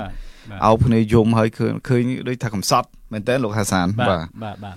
ចុះទីកន្លែងស្នាក់នៅមហូបអាហារយ៉ាងណាដែរហើយក្នុងមួយថ្ងៃហ្នឹងដូចលោកមានប្រសាសន៍បាយមិញហើយក្នុងមួយថ្ងៃហ្នឹងគឺថាសរ៉ែនឲ្យមនុស្សលូតចូលកិច្ចចូលត្រង់សេចូលដូចថាស្នាក់លេនឋាននោះពីរបីដងតើមហូបអាហារចេញទៅក្រៅរោគមហូបអាហារខ្លួនឯងឬមួយក៏យ៉ាងម៉េចបាទបាទដូចព្រលឹមឡើងយើង យើងនៅក្នុងសន្តាគារហើយយើងចេញពីសន្តាគារមកយើងមានសន្តាគារគេជាអ្នករៀបចំ breakfast ឲ្យយើងញ៉ាំអញ្ចឹងទៅបាទញ៉ាំអញ្ចឹងទៅហើយអញ្ចឹងចាប់ដើមធ្វើដំណើរទៅសម្ភាសប្រភពដែលគេរៀបចំឲ្យយើងទៅសម្ភាសហ្នឹងបាទមានដូចជាអ្នកកសែតដែលស្ម័គ្រចូលធ្វើជាទាហានហើយត្រូវបានរុស្ស៊ីចាប់ដាក់គុក ចាប់បាននៅក្នុងទឹកដីអ៊ុក្រែនហើយបញ្ជូនទៅដាក់គុកនៅក្រំឡាំងអញ្ចឹងណាបាទបាទហើយនៅយើងបានសម្ភាសជាមួយនឹងនិស្សិតដែលជាអតីតនិស្សិតខាងផ្នែកប្រវត្តិសាស្ត្រហើយគាត់បានស្ម័គ្រចូលជាទាហានយើងបានសម្ភាសពួកគាត់ហើយយើងបានសម្ភាសជាមួយនឹងអឺតំណាងរាស្ត្ររបស់គ្រីមៀបាទតំណាងរាស្ត្ររបស់គ្រីមៀតំបន់គ្រីមៀតំបន់គ្រីមៀប៉ុន្តែគាត់ប្រចាំនៅក្នុងទីក្រុងគៀវបាទដែលគាត់ធ្វើកិច្ចការហ្នឹងនៅក្នុងអឺ នៅក្នុងទីក្រុងគៀវយើងបានជួបបាទមនុស្សមួយចំនួនទៀតគេបានយើងបានដើរមើលតំបន់ជុំវិញ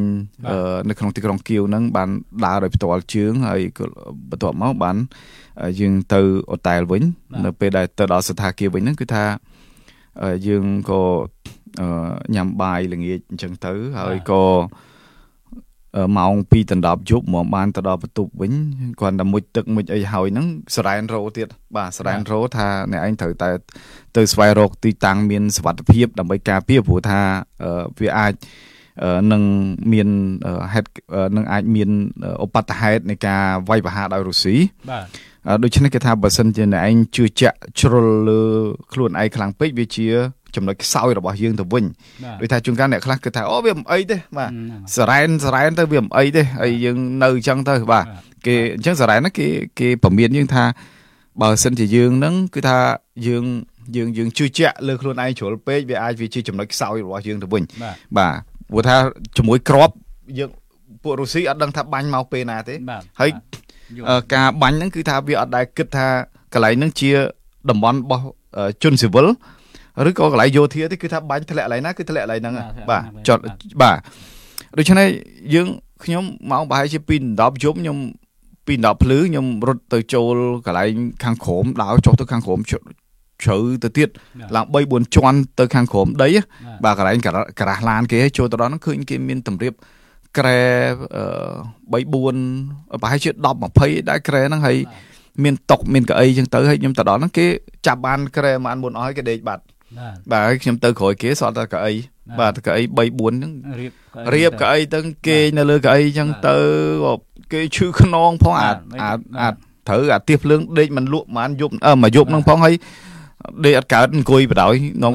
អង្គុយពីអ្នកជនជាតិថៃមួយគាត់ជាអ្នកកសែតបែងកក់ផុសហើយគាត់ថាខ្ញុំថាតើឥឡូវយើងម៉ោងប្រហែលជា4ហើយ4ភ្លឺហើយអង្គុយបាន3 4ម៉ោង4ភ្លឺហើយតើយើងឡើងទៅវិញហើយឃើញសារ៉ែនឈប់រោហើយបាទ ហើយខ្ញុំក៏ឡើងទៅវិញអញ្ចឹងទៅឡើងទៅរកកន្លែងចេញខ្ញុំអត់ឃើញចេញទៅខាងក្រៅចេញទៅខាងក្រៅមើលតាមផ្លូវស្ងាត់ស្ងាត់មែនទែនព្រោះថាបំរាមកោចគេឲ្យដើរលើសពីម៉ោង2:10ទេបាទបាទហើយយើងក៏ខាងអ្នកយាមស្ថានភាពហ្នឹងបើកឲ្យយើងចូលមកវិញមកបាទអូខេបាទបាទបាទឃើញថាស្ថានភាពពេលស្រុកកើតចលាចលកលយុគហ្នឹងគឺថាវា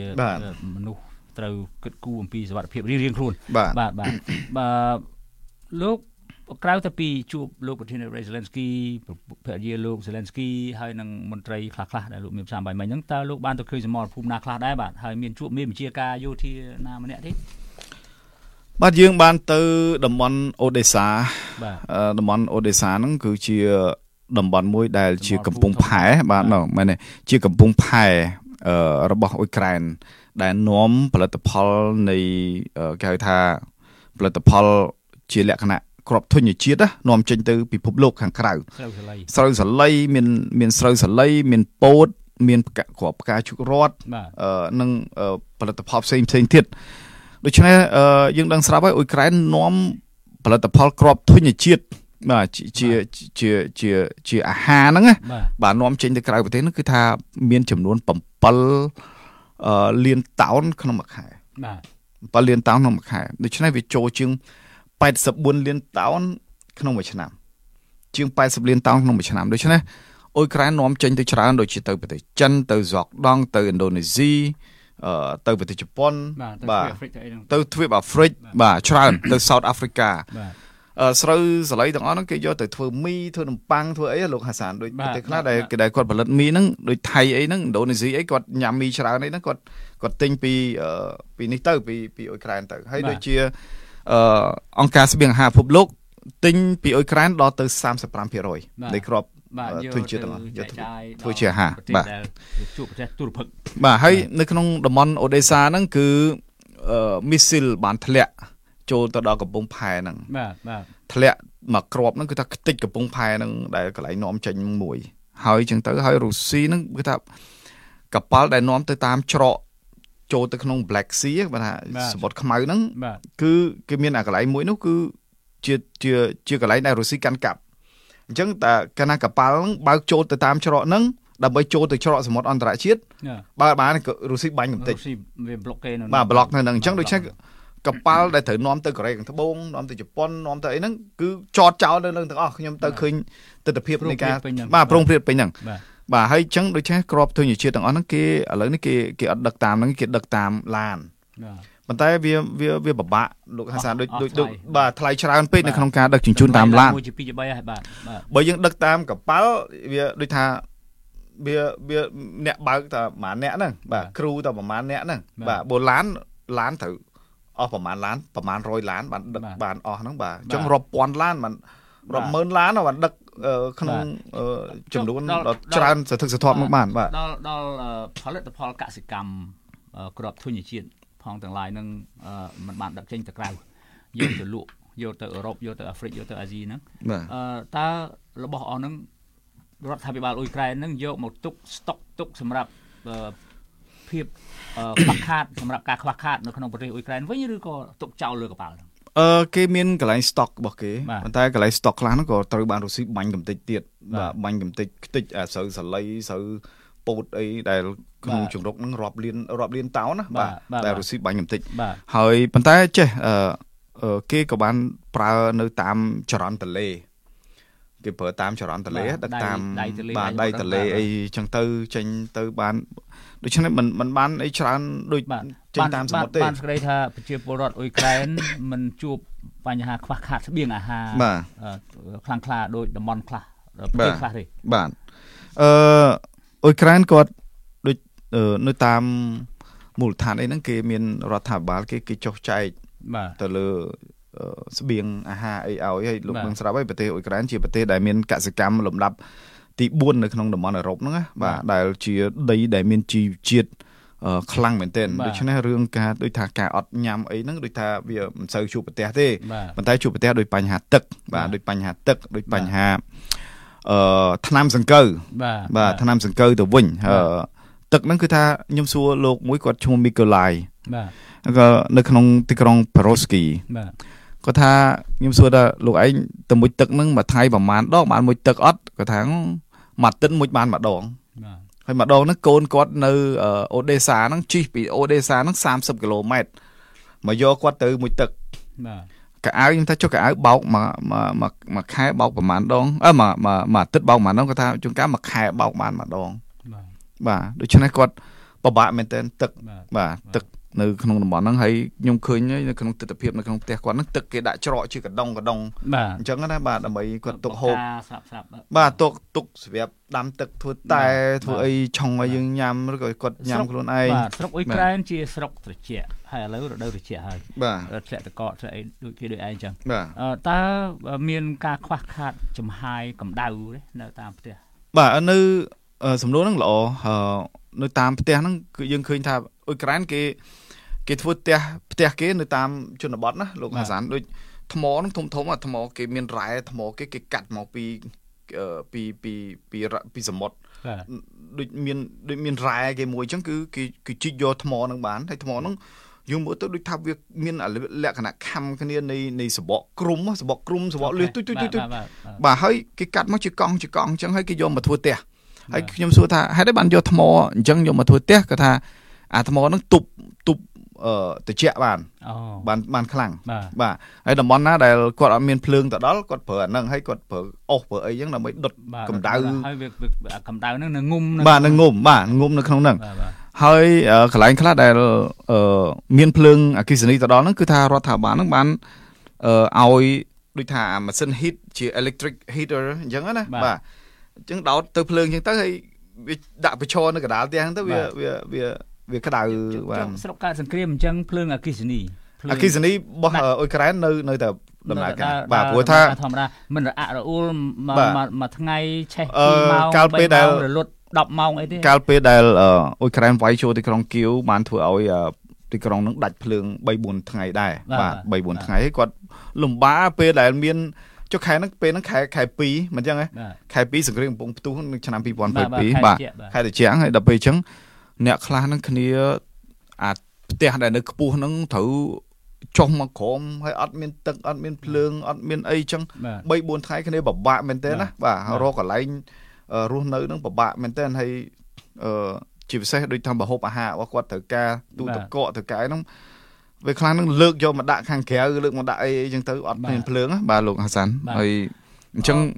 ការរស់នៅរបស់គាត់ទៅពេលហ្នឹងពិបាកបាទខ្ញុំខ្ញុំតែតែឥឡូវនេះគាត់គាត់ដូចដូចធម្មតាខ្ញុំទៅនោះដល់ឃើញមានភ្លើងដាច់អីណាមួយទេនៅក្នុងពេលដែលខ្ញុំកំពុងដែលអញ្ចឹងខ្ញុំចង់ស្ថិតនៅក្នុងប្រទេសអ៊ុយក្រែនក្នុងរយៈកាលរយៈពេលដែលលោកទៅធ្វើដំណើរទៅស្នាក់នៅហើយរហូតត្រឡប់មកវិញនោះតើមានជួបប្រទះនឹងការរអាក់រអួលដាច់ភ្លើងដោយថា2ម៉ោងអត់10ម៉ោងបាទអត់ទេបាទអត់ទេបាទមិនអញ្ចឹងទេបាទដូច្នេះគ្រាន់បើដែរពីព្រោះស្រុកកើតសង្គ្រាមបាទប្រទេសអ៊ុយក្រែនចង់បញ្ជាក់ថាប្រទេសអ៊ុយក្រែន ដែលប្រទេសនេះឈរអាចជួយទ្រទ្រង់សេដ្ឋកិច្ចរបស់ខ្លួនបានហ្នឹងគឺទីមួយពឹងផ្អែកទៅលើបញ្ហាក្របធញ្ញជាតិនៅក្នុងការនាំចេញ grain ដូចជាស្រូវសាលីពោតល្ងសណ្ដែកអីចឹងទៅខាងខាងក្រៅប្រទេស ទី2គឺលក់អគិសនីរបស់ខ្លួនហ្នឹងតើឲ្យប្រទេសជិតខាងគេគេមានរោងចក្រផលិតអគិសនីដើរដោយធម្មពលនុយក្លេអ៊ែរទី3គឺលក់លោហៈធាតុដែករ៉ែដែករ៉ែអីហ្នឹង ចេញទៅខាងក្រៅបាទបាទបាទហ្នឹងគឺគេបានចំណូលពីអញ្ចឹងឯងបាទហើយចំណូលមកជុំនៃប្រជាពលរដ្ឋអ៊ុយក្រែនហ្នឹងបានតែ200ដុល្លារទេក្នុងមួយខែអញ្ចឹងបានតិចណាស់បាទឆ្នាំជាង2000បាទបាទហើយអ្នកខ្លះដែលធ្វើការតាម NGO តាមអីខ្ញុំសួរទៅថាមើលអ្នកឯងធ្វើការ NGO ហ្នឹងបានមួយខែប្រហែលគាត់ថាបានយ៉ាងច្រើន5 600 600អីទេហើយប៉ុន្តែបើសិនអ្នកខ្លះគាត់ធ្វើការ ខាងផ្នែកអីផ្សេងផ្សេងគាត់បានថ្លៃអញ្ចឹងទៅអាហ្នឹងទៅតាមលទ្ធភាពគាត់បានអញ្ចឹងតែស្តៀងសុកខ្មែរអញ្ចឹងដែរបាទបាទប្រហែលប្រហែលកម្មកររោងចក្របាទបាទបាទខ្ញុំសូមងាកមកមើលចំណុចមួយទៀតគឺថាពីព្រោះព្រោះតែប្រទេសអ៊ុយក្រែនសប្តាហ៍ថ្ងៃនេះវាមានភាពស្តៀងឬក៏ប្រហាក់ប្រហែលនឹងប្រទេសកម្ពុជាដែលទទួលរងនៅសង្គ្រាមដែរបាទបាទអឺ តែក្រាន់បើជាងប្រទេសកម្ពុជាកាលចំនួនយើងខ្ញុំជួបប្រទេស1970ដល់1975គឺយើងអត់មានសរ៉ែនអីប្រាប់ប្រជាពលរដ្ឋក្នុងទីក្រុងអីថាមានការផ្លោងដាក់ក្របរកកែត122មីលីម៉ែត្រ82មីលីម៉ែត្រអីទេគឺថាធ្លាក់តាណាទៅនឹងហើយបាទហើយអ្នករបួសក៏របួសទៅស្លាប់ក៏ស្លាប់ទៅដាច់ដៃដាច់ជើងក៏ដាច់ទៅបាទនឹងពួកខាងតបព្រៃនឹងគេផ្លោងដាក់មកយ៉ាងហោចប្រទេសអ៊ុយក្រែនគឺមានសរ៉ែន រំលឹកប្រជាពលរដ្ឋរបស់គេថាមានការវាយប្រហារឬក៏មានការត្រៀមវាយប្រហារខាងផ្លូវអាកាសមកលើទឹកដីតំបន់គេរស់នៅបាទបាទខ្ញុំ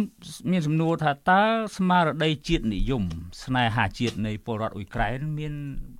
ភាពតក់ស្លុតបែបណាដែរបាទចំពោះសង្គ្រាមពីមហាអំណាចមួយហ្នឹងបាទបាទអឺសម្រាប់ឥឡូវខ្ញុំនិយាយពីរឿងសរ៉ែនបន្តិចសរ៉ែនហ្នឹងទៅដល់ ប្រទេសអ៊ុយក្រែនទៅដល់ទីក្រុងគៀវគឺមានអ្នកដែលរៀបចំឲ្យយើងហ្នឹងគាត់ពួកខាង PIJL ហ្នឹងគាត់គាត់បានសមាជិករបស់គាត់ហ្នឹងពួក Reckoning Project ហ្នឹងគាត់បានមកប្រាប់ថាអឺទៅ download app Air Seren អញ្ចឹងទៅហើយយើង download app ហ្នឹងមកយើងដាក់ add ទៅនឹងតំបន់វាមានខៀវវាមានអូដេសាវាមានមីកូឡាយវាមានអីចឹងអញ្ចឹងយើង add ចូលទៅ telephone នៅក្នុង computer នៅក្នុងទូរស័ព្ទដៃក្នុងទូរស័ព្ទដៃបាទ ដូច្នេះយើងយើង download មកហើយយើងទៅតំបន់ណាសរ៉ែនរោនៅតំបន់ហ្នឹងអូបាទបាទឲ្យដំណឹងបាទឲ្យដំណឹងបាទបាទពាក់ព័ន្ធទៅនឹងស្មារតី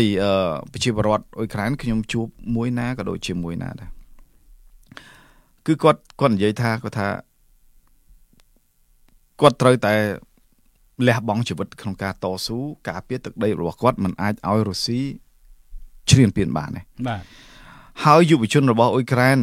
មួយណាដែលខ្ញុំជួបគាត់ថារឿងការចូលធ្វើសង្គ្រាម គឺជាកាតព្វកិច្ចស្មារតីរបស់គាត់ហើយម្នាក់មួយនោះខ្ញុំសួរគាត់គាត់ថាខ្ញុំគ្រាន់តែគិតចូលបំរើកងទ័ពនេះខ្ញុំគិតចង់មួយលានដងខ្ញុំត្រូវតែចូលថ្ងៃណាមួយប៉ុន្តែឥឡូវនេះខ្ញុំមិនទាន់បានទទួលនៃការអញ្ជើញគេថា invitation ពីអឺថ្នាក់ដឹកនាំនៃប្រទេសអ៊ុយក្រែនបាទមិនទាន់ត្រូវការបាទបើត្រូវការគេក៏អញ្ជើញគាត់នឹងចូលភ្លាមបាទអ្នកខ្លះមិនបាច់ចាំបាច់គេកោះអញ្ជើញទេ គាត់ស្ម័គ្រចិត្តហ្មងគាត់ទិញកៅអៅដូចម្នាក់មួយនោះខ្ញុំសភាគាត់គាត់ជាអ្នកកាសែតបាទអ្នកកាសែតរបស់ហ៊ុយក្រែនហើយគាត់គាត់ថាខ្ញុំឃើញទស្សនភាពហ្នឹងខ្ញុំមិនអាចទ្រាំបានខ្ញុំស៊ើច Google មើលកន្លែងណាមានលក់កៅអៅទាហានបាទដូច្នេះគាត់ទៅទិញកៅអៅទាហានមកគាត់ទៅសុំកន្លែងទីមជាការយោធារបស់អ៊ុយក្រែនថាខ្ញុំសូម ស្ម័គ្រចិត្តបម្រើកងទ័ពតើខ្ញុំអាចធ្វើអីបានបាទប៉ុន្តែគាត់អៅទាហានហ្នឹងគាត់អៅទាហានឯកសន្តានទាហានអ៊ុយក្រែនបាទតែឯកសន្តានទាហានអ៊ុយក្រែនហើយគាត់ទៅទិញមកគេគេឲ្យគាត់ចូលបំរើទៅឲ្យគាត់ខ្លាយទៅជាអ្នកដែលបាទខ្លាយទៅជាអ្នកបជា drone បាទជា drone បាញ់គាត់ថាបាននៅពេលដែលអ៊ុយក្រែននៅសល់តែប្រហែលជា7គីឡូទៀតទេលោកហាសានវាយចូលដល់ទីក្រុងគៀវនៅក្នុងទីក្រុងបូចា នៅក្នុងទីក្រុងបូចាហ្នឹងខ្ញុំទៅដល់ សោកសង្រៃមែនតើខ្ញុំសូមបន្ថែមកន្លែងនេះតិចតំបន់អូចាបូចានិងតំបន់បូចានិងតំបន់អឺពិនទីតាំងជាសង្គ្រាមក្តៅហើយរុស្ស៊ីចូលមករំលោភកូនកំពុងគេចាប់កូនគេចាប់រំលោភចាប់ប្រពន្ធគេចាប់អីចឹងហើយបាញ់ចោលបាញ់ប្រជាជនអ្នកខ្លះហ្នឹង អឺខំភៀសខ្លួនពីរុស្ស៊ីមកខ្លាចរុស្ស៊ីធ្វើបាបហ្នឹងមកភៀសខ្លួនមកនៅបូចាហ្នឹងមកដល់ជួបនឹងរុស្ស៊ីរុស្ស៊ីបាញ់ចោលមកទាញយកមកគេស្គាល់គេយកគេយកមកយកមកបាញ់ចោលនៅកដាខ្នល់ចឹងទៅហើយស្លាប់អ្នកខ្លះលោកឃើញដូចអ្នកខ្លះម្ចាស់ម្ចាស់ស្លាប់ចឹងទៅឆ្កែនឹងនៅឈរនឹងអង្គុយសម្រក់ទឹកភ្នែកមើលម្ចាស់បាទមើលម្ចាស់ហើយខ្លះហ្នឹងឪពុកហ្នឹង ស្លាប់ចឹងទៅកូនមកយំបោកក្បាលអញ្ចឹងទៅតង្ហូយំហើយគ្រាន់នៅក្នុងព្រះវិហារអូតូដង់មួយហ្នឹងគឺថាអឺមានទៅដល់ជាង500សាកសពដែលយកទៅកប់នៅហ្នឹងបាទកប់នៅក្នុងព្រះវិហារហ្នឹងហើយខ្ញុំទៅឃើញហើយព្រះវិហារហ្នឹងខ្ទេចខ្ទីទៀតនៅក្នុងអបូចាហ្នឹងបាទហើយខ្ញុំជីឡានមកក៏ឃើញមានគេថាភ្នោកប់កប់ឡាន cemetery car cemetery cemetery នៅក្នុងហ្នឹងឃើញឡានច្រើនណាគេយកទៅចតចោលសិតអឺមិនចតចោលគេប្រមូលយកទៅដាក់នៅហ្នឹងព្រោះឡានហ្នឹងខ្ទេចអស់ហើយសិតស្នាមគ្រាប់គ្រាប់ផ្លោងហ្មងបាទស្នាមអឺត្រូវរ៉ុកែតត្រូវមីស៊ីលត្រូវអីហ្នឹងបាទតំបន់នេះគឺជាតំបន់ដែលដែលរងគ្រោះសាហាវដែរដោយដោយដោយដោយរុស្ស៊ីឈ្លានពានបាទហើយអឺអឺរហូតមកដល់ នៅក្នុងទីក្រុងគៀវប្រហែលជា7 7គីឡូទៀតវាចូលដល់ទីក្រុងគៀវដូច្នេះម្នាក់មួយហ្នឹងគាត់គាត់ជាអ្នកកាសែតហ្នឹងគាត់គាត់ថាគាត់បានចូលទៅប្រើ drone ហ្នឹងទៅអឺកំតិចហើយបញ្ជូនព័ត៌មានហ្នឹងឲ្យកងទ័ពអ៊ុយក្រែនបាញ់ពួករុស្ស៊ីនៅតំបន់ហ្នឹងបាទតែគាត់ហ្នឹងក៏ត្រូវបានរុស្ស៊ីចាប់ចាប់យកទៅដាក់គុកនៅក្នុងប្រទេសរុស្ស៊ីចាប់បានបាទដោយសារគាត់ដូចពេលហ្នឹងគាត់គេដកតបចេញពីតំបន់មួយហ្នឹងគាត់ អត់ដឹងបាទគាត់អត់ដឹងហើយគាត់ថ្មីគាត់ជាទាហានថ្មីអញ្ចឹងទៅរុស្ស៊ីចាប់បានបាទហើយក្រោយមកគាត់មានការចរចាក្នុងការដោះដូរឆ្លើយសឹកវិញទៅមកគាត់បានរួចខ្លួនបាទបាទហើយខ្ញុំបានសភាគាត់បាទអញ្ចឹងដែរទៅបាទបាទប៉ុន្តែតាមតាមលោកស្ទាបស្ទើរទៅការសម្ភាសនឹងប្រជាពលរដ្ឋអ៊ុយក្រែនដែលរស់នៅតំបន់ដែលថាកងទ័ពរុស្ស៊ីធ្វើបាបយ៉ាងសាហាវនោះណាបាទមានតាំងពីរំលោភឲ្យបាញ់ចោលហ្នឹងអឺតើ ហេតុអ្វីបានជារុស្ស៊ីទាហានរុស្ស៊ីហ្នឹងដូចជាមានកំហឹងខ្លាំងក្លាម្លេះចំពោះពលរដ្ឋអ៊ុយក្រែនហ្នឹងបើអ៊ុយក្រែនមិនទាំងបានធ្វើអីផងបាទអឺភាគច្រើនដែលខ្ញុំសួរគាត់ហេតុអីបានជាអឺគាត់រុស្ស៊ីចាំបាច់ត្រូវការឈ្លានពានអ៊ុយក្រែនទៅអីទី1សំណួរបាទអូខេគាត់ថារុស្ស៊ីអត់ចង់ឲ្យអ៊ុយក្រែននឹងខ្លាយទៅជាសមាជិករបស់អឺរ៉ុបបាទបាទនៅក្នុងជាសមាជិកអឺរ៉ុបសភាអឺរ៉ុបសហភាពអឺរ៉ុបហើយនឹង NATO បាទអញ្ចឹងបើសិនជាអ៊ុយក្រែនអាចខ្លាយទៅជាសមាជិក NATO ឬក៏សហភាពអឺរ៉ុបហាក់បីដូចជាវាជាឆ្អឹងទៅតឹងកសម្រាប់រុស្ស៊ីព្រោះថាអ៊ុយក្រែនវាជាប្រជាពលរដ្ឋជាង40លាននាក់នៅក្នុងប្រទេសអ៊ុយក្រែនហើយប្រជាពលរដ្ឋអ៊ុយក្រែនសុទ្ធតែមានសមត្ថភាពសុទ្ធតែមានធនធានមនុស្សច្រើនបាទហើយធនធានមនុស្សហើយធនធានធម្មជាតិទៀតទឹកដីដីធ្លីរបស់អ៊ុយក្រែនហ្នឹងគឺ លោកដឹងស្រាប់ហើយជាដីជាជាប្រទេសដែលលំដាប់ទី4នៅលើពិភពលោកក្នុងការនាំចេញក្របធញ្ញជាតិបាទអឺស្រូវសាលីអីហ្នឹងទៅកាន់ស្រូវសាលីធ្វើនំប៉័ងហ្នឹងបាទនំប៉័ងទៅកាន់ពិភពលោកខាងក្រៅ75ប្រទេសដូច្នេះហេតុអីបានរុស្ស៊ីមិនចង់បាន បាទវាជាជំរុកស្រូវដ៏ធំ បាទជាទឹកដីដ៏ល្អជារ៉ែដែករ៉ែលោហៈដ៏ច្រើន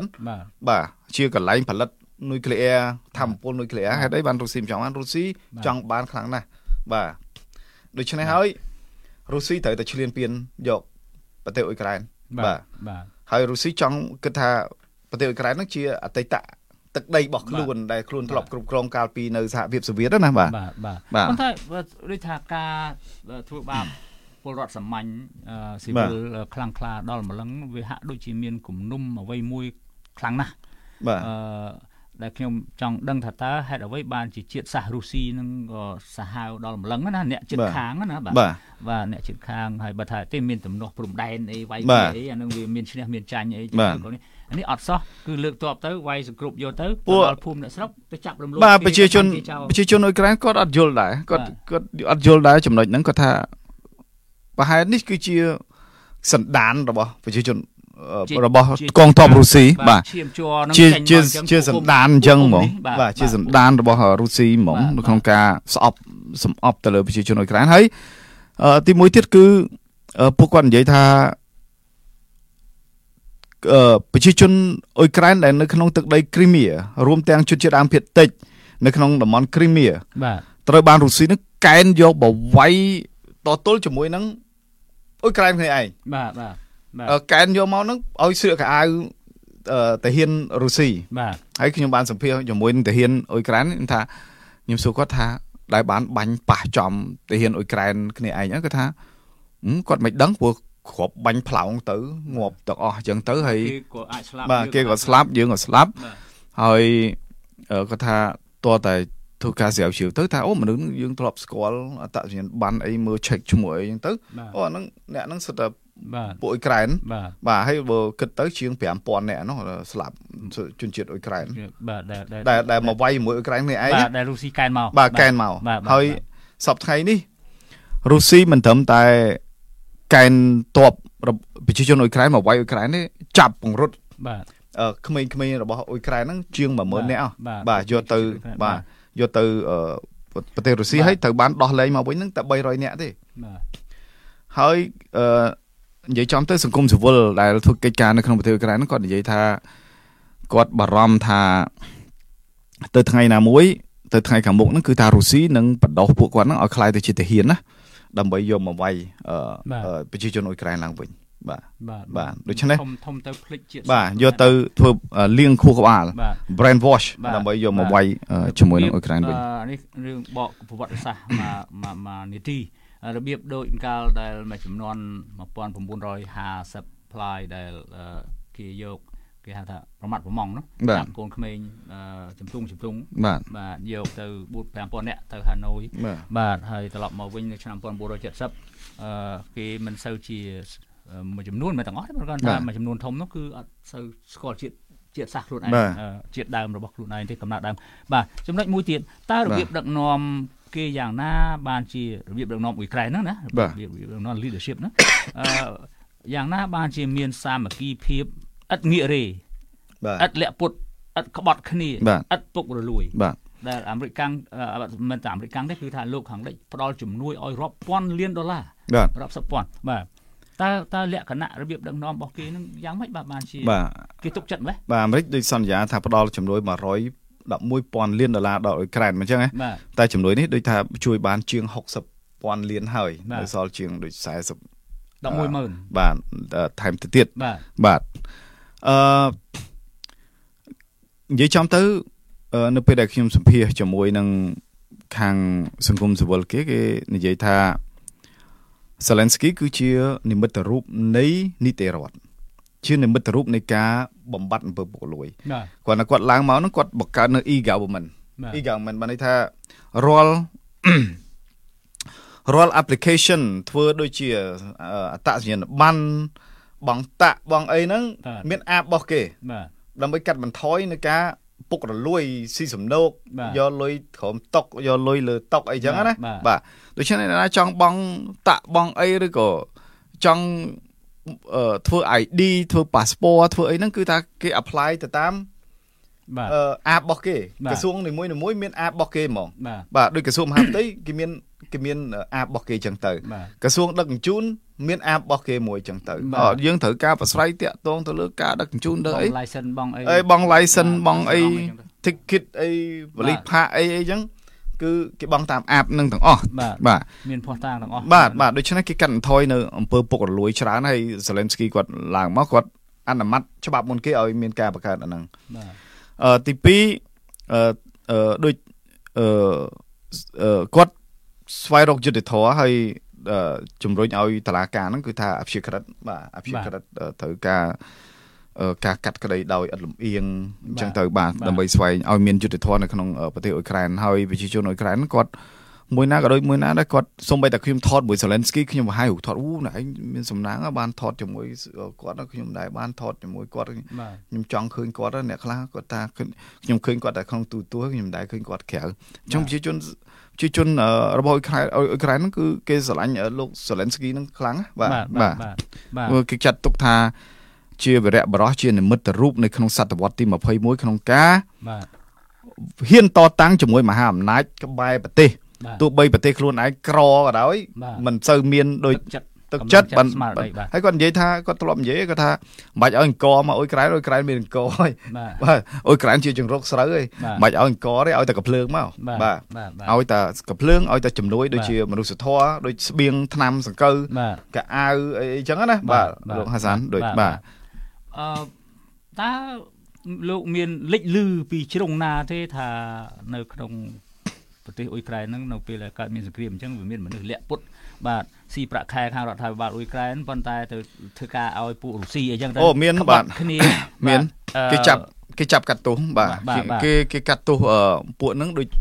ជាងអឺដូចជាង100នាក់បាទជាង100នាក់បាទ ហើយអ្នកខ្លះហ្នឹងជាង60ករណីត្រូវបានកាត់ទោសដូចថារយៈពេលវែងបាទពី5 10ឆ្នាំទៅ8 10ឆ្នាំបាទជាប់គុកនៅក្នុងប្រទេសអ៊ុក្រែនអ្នកខ្លះជាប់គុកអស់មួយជីវិតបាទបាទនៅក្នុងប្រទេសអ៊ុក្រែនបាទជាជនជាតិអ៊ុយក្រែនដែលក្បត់គ្នាក្បត់ជាតិបាទក្បត់ជាតិអីហ្នឹងគេចាប់កាត់ទោសបាទអ្នកខ្លះជាចារកម្មរបស់រុស្ស៊ីហ្នឹងគេចាប់បានគេកាត់ទោសគេអត់ឲ្យគេអត់បញ្ជូនទៅវិញទេបាទគេអត់បញ្ជូនទៅរុស្ស៊ីវិញអាហ្នឹងជនជាតិរុស្ស៊ី ប៉ុន្តែជនជាតិអ៊ុយក្រែនមានអ៊ុយក្រែននៅនៅបាទគេកាត់ទោសនៅក្នុងប្រទេសអ៊ុយក្រែនបាទបាទរុស្ស៊ីក៏គេចាប់បានដែរបាទបើគេចាប់បានរុស្ស៊ីក៏កាត់ទោសដល់ជាប់គុកនៅអ៊ុយក្រែននៅក្នុងអ៊ុយក្រែនអត់អត់អត់បញ្ជូនទៅវិញបាទយល់បាទលើកលែងតែមានលក្ខខណ្ឌក្នុងការដូចថាដោះដូរអ្នកទោសបញ្ជូនអ្នកទោសអីចឹងណាដូចអឺអ្នកកសែតម្នាក់ដែលគាត់រុស្ស៊ីចាប់បានហ្នឹងគេគេដោះដូរជាមួយអ្នកទោសផ្សេងអីចឹងទៅដូចកន្លងមកគេដោះដូរជាមួយនឹងអូលីហ្កាតអូលីហ្កាតរបស់របស់រុស្ស៊ីអូលីហ្កាតហ្នឹងគឺ លៀងលុយពីរុស្ស៊ីមកបើកស្ថានីយ៍ទូរទស្សន៍ឡើង3 4ណាល្បីល្បីនៅក្នុងប្រទេសអ៊ុយក្រែនណាអញ្ចឹងដូច្នេះប្រទេសប្រជាជនរុស្ស៊ីប្រជាជនអ៊ុយក្រែនអាចស្ដាប់ព័ត៌មានរបស់រុស្ស៊ីបានបាទអឺដូច្នេះគេបើកទូទស្សន៍រុស្ស៊ីគេបង្កើតនៅ propaganda គេបង្កើតនៅព័ត៌មាន fake news គេបង្កើតនៅព័ត៌មានចចាមអារាមគេវាយគេវាយកំតិចនៅនៅចំណុចដូចថាតូចតូចរបស់អឺ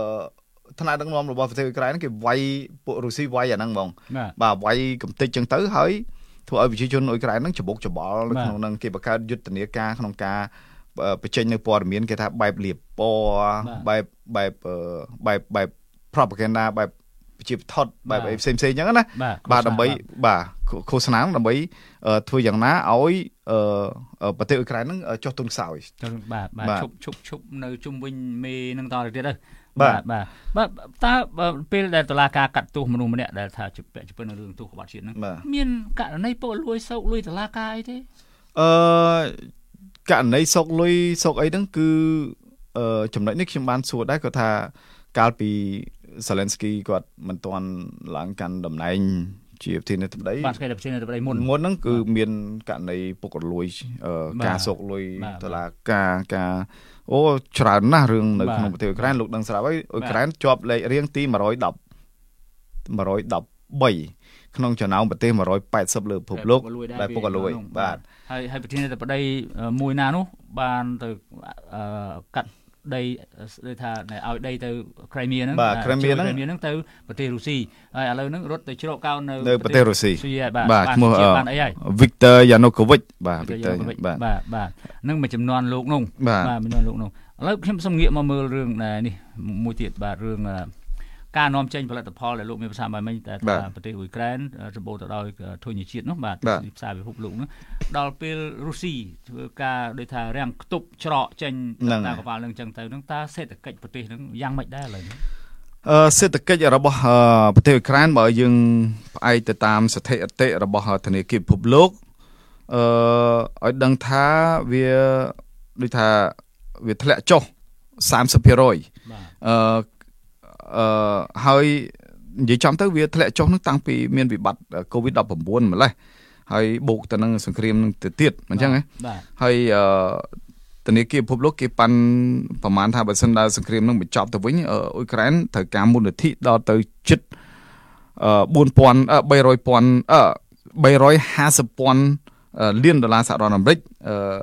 ដែលត្រូវប្រើរយៈពេល30ឆ្នាំក្នុងការអឺ ស្ដារសេដ្ឋកិច្ចហើយនឹងស្ដារហេដ្ឋារចនាសម្ព័ន្ធរបស់ខ្លួនឡើងវិញបាទនៅនៅក្នុងប្រទេសអ៊ុយក្រែនហ្នឹងបាទបាទហើយអឺ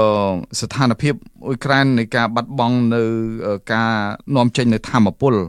ដូចវិរិយអគិសនីអីហ្នឹងទៅកាន់អឺប្រទេសផ្សេងៗហ្នឹងអឺទៅជាពិសេសទៅកាន់តំបន់អឺរ៉ុបហ្នឹងបាទ30%ក៏ធ្លាក់ចុះដែរបាទបាទ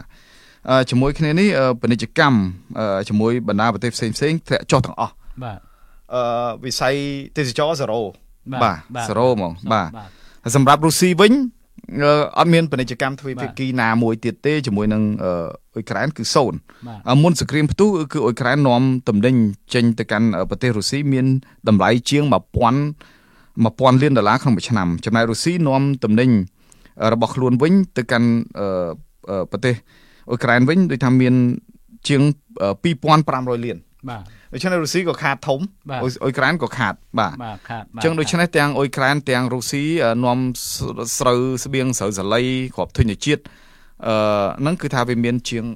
300,000តោន300,000តោននៅមុនសង្គ្រាមអ៊ុយក្រែននាំស្បៀងស្រូវសាលីទៅកាន់ទីផ្សារខាងក្រៅមាន7លានតោនក្នុងមួយខែបាទបាទតែឥឡូវធ្លាក់ចុះបាទធ្លាក់ចុះខ្លាំងមែនទែនបាទបាទបាទខ្ញុំខ្ញុំឃើញព័ត៌មានមួយអឺគេនិយាយថាឥឡូវនេះ អ៊ុយក្រែនក៏ព្យាយាមអឺតាក់ទងជាមួយនឹងប្រទេសជាមិត្តអឺមួយចំនួននោះមិនជាច្រើនប្រហែលទេបាទបើសិនជាប្រទេសណាចង់បានអឺធញ្ញជាតិជាស្រូវសាលីអីហ្នឹងបាទបើឲ្យគេបញ្ជូនកប៉ាល់ប្រទេសហ្នឹងមកហ្មងពីព្រោះដើម្បីកុំឲ្យរុស្ស៊ីវាយបាទបាទហើយអឺមានកប៉ាល់ខ្លះប្រទេសខ្លះហ្នឹងក៏គេបញ្ជូននាវាចម្បាំងរបស់គេបាទអឺទៅ escort បានស្អីថាអម ដំណើរកប៉ាល់បាទដឹកគ្រាប់វិជាតិហ្នឹងទៅបាទបាទប៉ុន្តែមានដូចជាមានពីរប្រទេសប៉ុណ្ណឹងទេបាទអឺនៅក្បែរក្បែរម្ដុំហ្នឹងដែរបាទបាទអឺសំណួរចុងក្រោយរបស់ខ្ញុំអឺ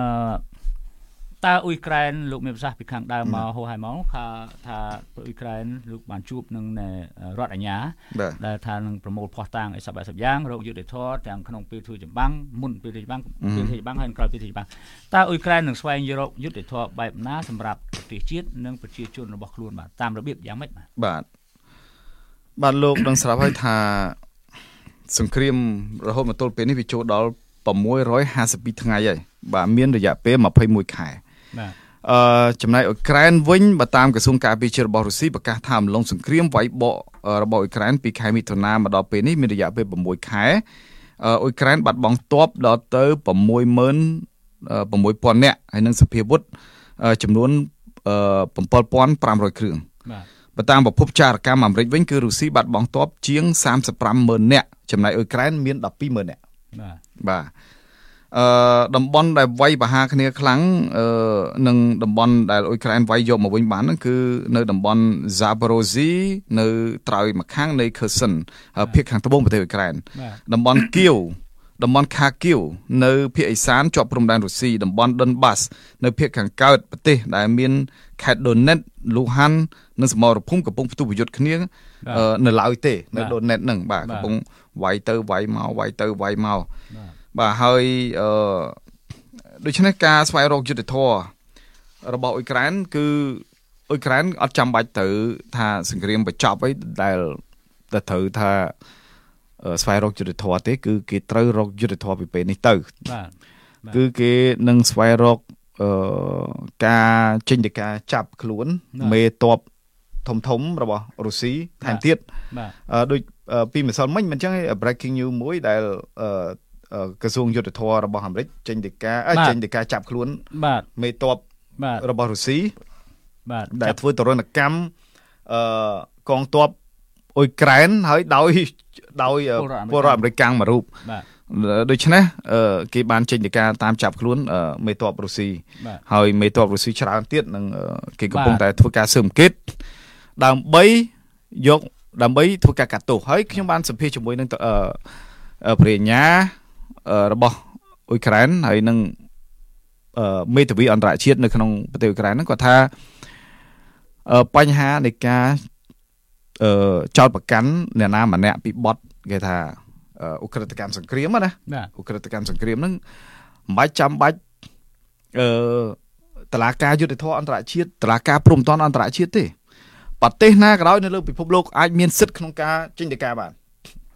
បាទនេះគឺជាច្បាប់អន្តរជាតិចឹងហ្មងបាទ ដូចថាប្រទេសខ្មែរអាចចេញដីកាចាប់ខ្លួនលោកពូទីនបានបាទអាចចេញដីកាចាប់ខ្លួនមេតបអ៊ុយក្រែនធំធំបានបាទអាមេរិកអាចចេញបានប៉ុន្តែប្រទេសណាក៏ចេញបានអញ្ចឹងឧបមាថាមេដឹកនាំប្រៃការមួយ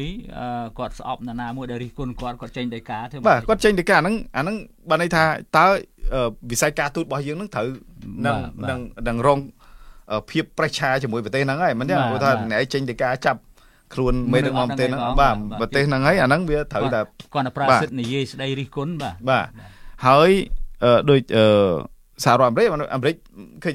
អាមេរិកក៏មិនមែនជាសមាជិករបស់អឺតឡាការព្រំប្រទានអន្តរជាតិណាបាទអញ្ចឹងអាមេរិកចេញទៅការដែរបាទអញ្ចឹងឧទាហរណ៍ថាប៉ះអ្នកនឹងដើរចូលក្នុងប្រទេសដែលសម្ព័ន្ធមិត្តរបស់អាមេរិកបាទអញ្ចឹងអាមេរិកអាចមានលទ្ធភាពក្នុងការចាប់ខ្លួនបាទអ្នកនឹងបាទអឺដូច្នេះ ប្រទេសផ្សេងទៀតដូចជាឥណ្ឌាដូចជាប្រទេសជប៉ុនប្រទេសកូរ៉េខាងត្បូងអីអាចមានសិទ្ធិក្នុងការចេញទៅការហ្នឹងខ្ញុំខ្ញុំបានសម្ភាសជាមួយនឹងអឺមេធាវីអន្តរជាតិចំណែកលោកប្រញ្ញាវិញគាត់ថាអឺ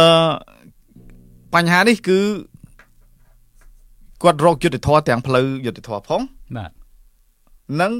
ស្វែងរកការបង្កកទ្រព្យសម្បត្តិរបស់ប្រទេសរុស្ស៊ីដើម្បីយកមកជួសជុលប្រទេសអ៊ុយក្រែនបាទ ឥឡូវទ្រព្យសម្បត្តិរបស់រុស្ស៊ីបកកនៅក្នុងអាមេរិកក៏មានច្រើនដែរខ្ញុំអត់ចាំតួលេខទេប៉ុន្តែ1000លានដុល្លារ1000លានដុល្លារខ្ញុំដឹងថានៅក្នុងប្រទេសបែលហ្សិកមាន ជាង700,000លានបែលហ្សិកគឺមានច្រើនជាងគេនៅក្នុងអឺរ៉ុបឬក៏នៅក្នុងពិភពលោកដែលទ្រព្យសម្បត្តិរុស្ស៊ីមានហើយឥឡូវនេះបែលហ្សិកបានបកកទ្រព្យសម្បត្តិហ្នឹងហើយ ប៉ុន្តែនៅតែថាតើលុយហ្នឹងយកមកឲ្យអ៊ុយក្រែននៅពេលណាយើងអត់ទាន់បានដឹងទេគេអត់ទាន់មានការកំណត់ណាបាទបាទអ៊ុយក្រែនចង់បានលុយទាំងអស់ហ្នឹងយកមកកសាងប្រទេសផងយកមកទិញអាវុធវាយរុស្ស៊ីវិញបាទបាទដើម្បីការពារទឹកដីរបស់ខ្លួនទៀតបាទបាទអ្វីដែលសំខាន់សម្រាប់អ៊ុយក្រែននៅពេលនេះគឺអាវុធបាទ military aid ដើម្បីដើម្បីយកមកទប់ទល់ជាមួយនឹងរុស្ស៊ីបាទប៉ុន្តែម្សិលមិញយើងបានផ្សាយព័ត៌មានថាប្រទេស អ៊ុយក្រែននឹងទទួលយន្តហោះចម្បាំងទំនើប F16 បាទ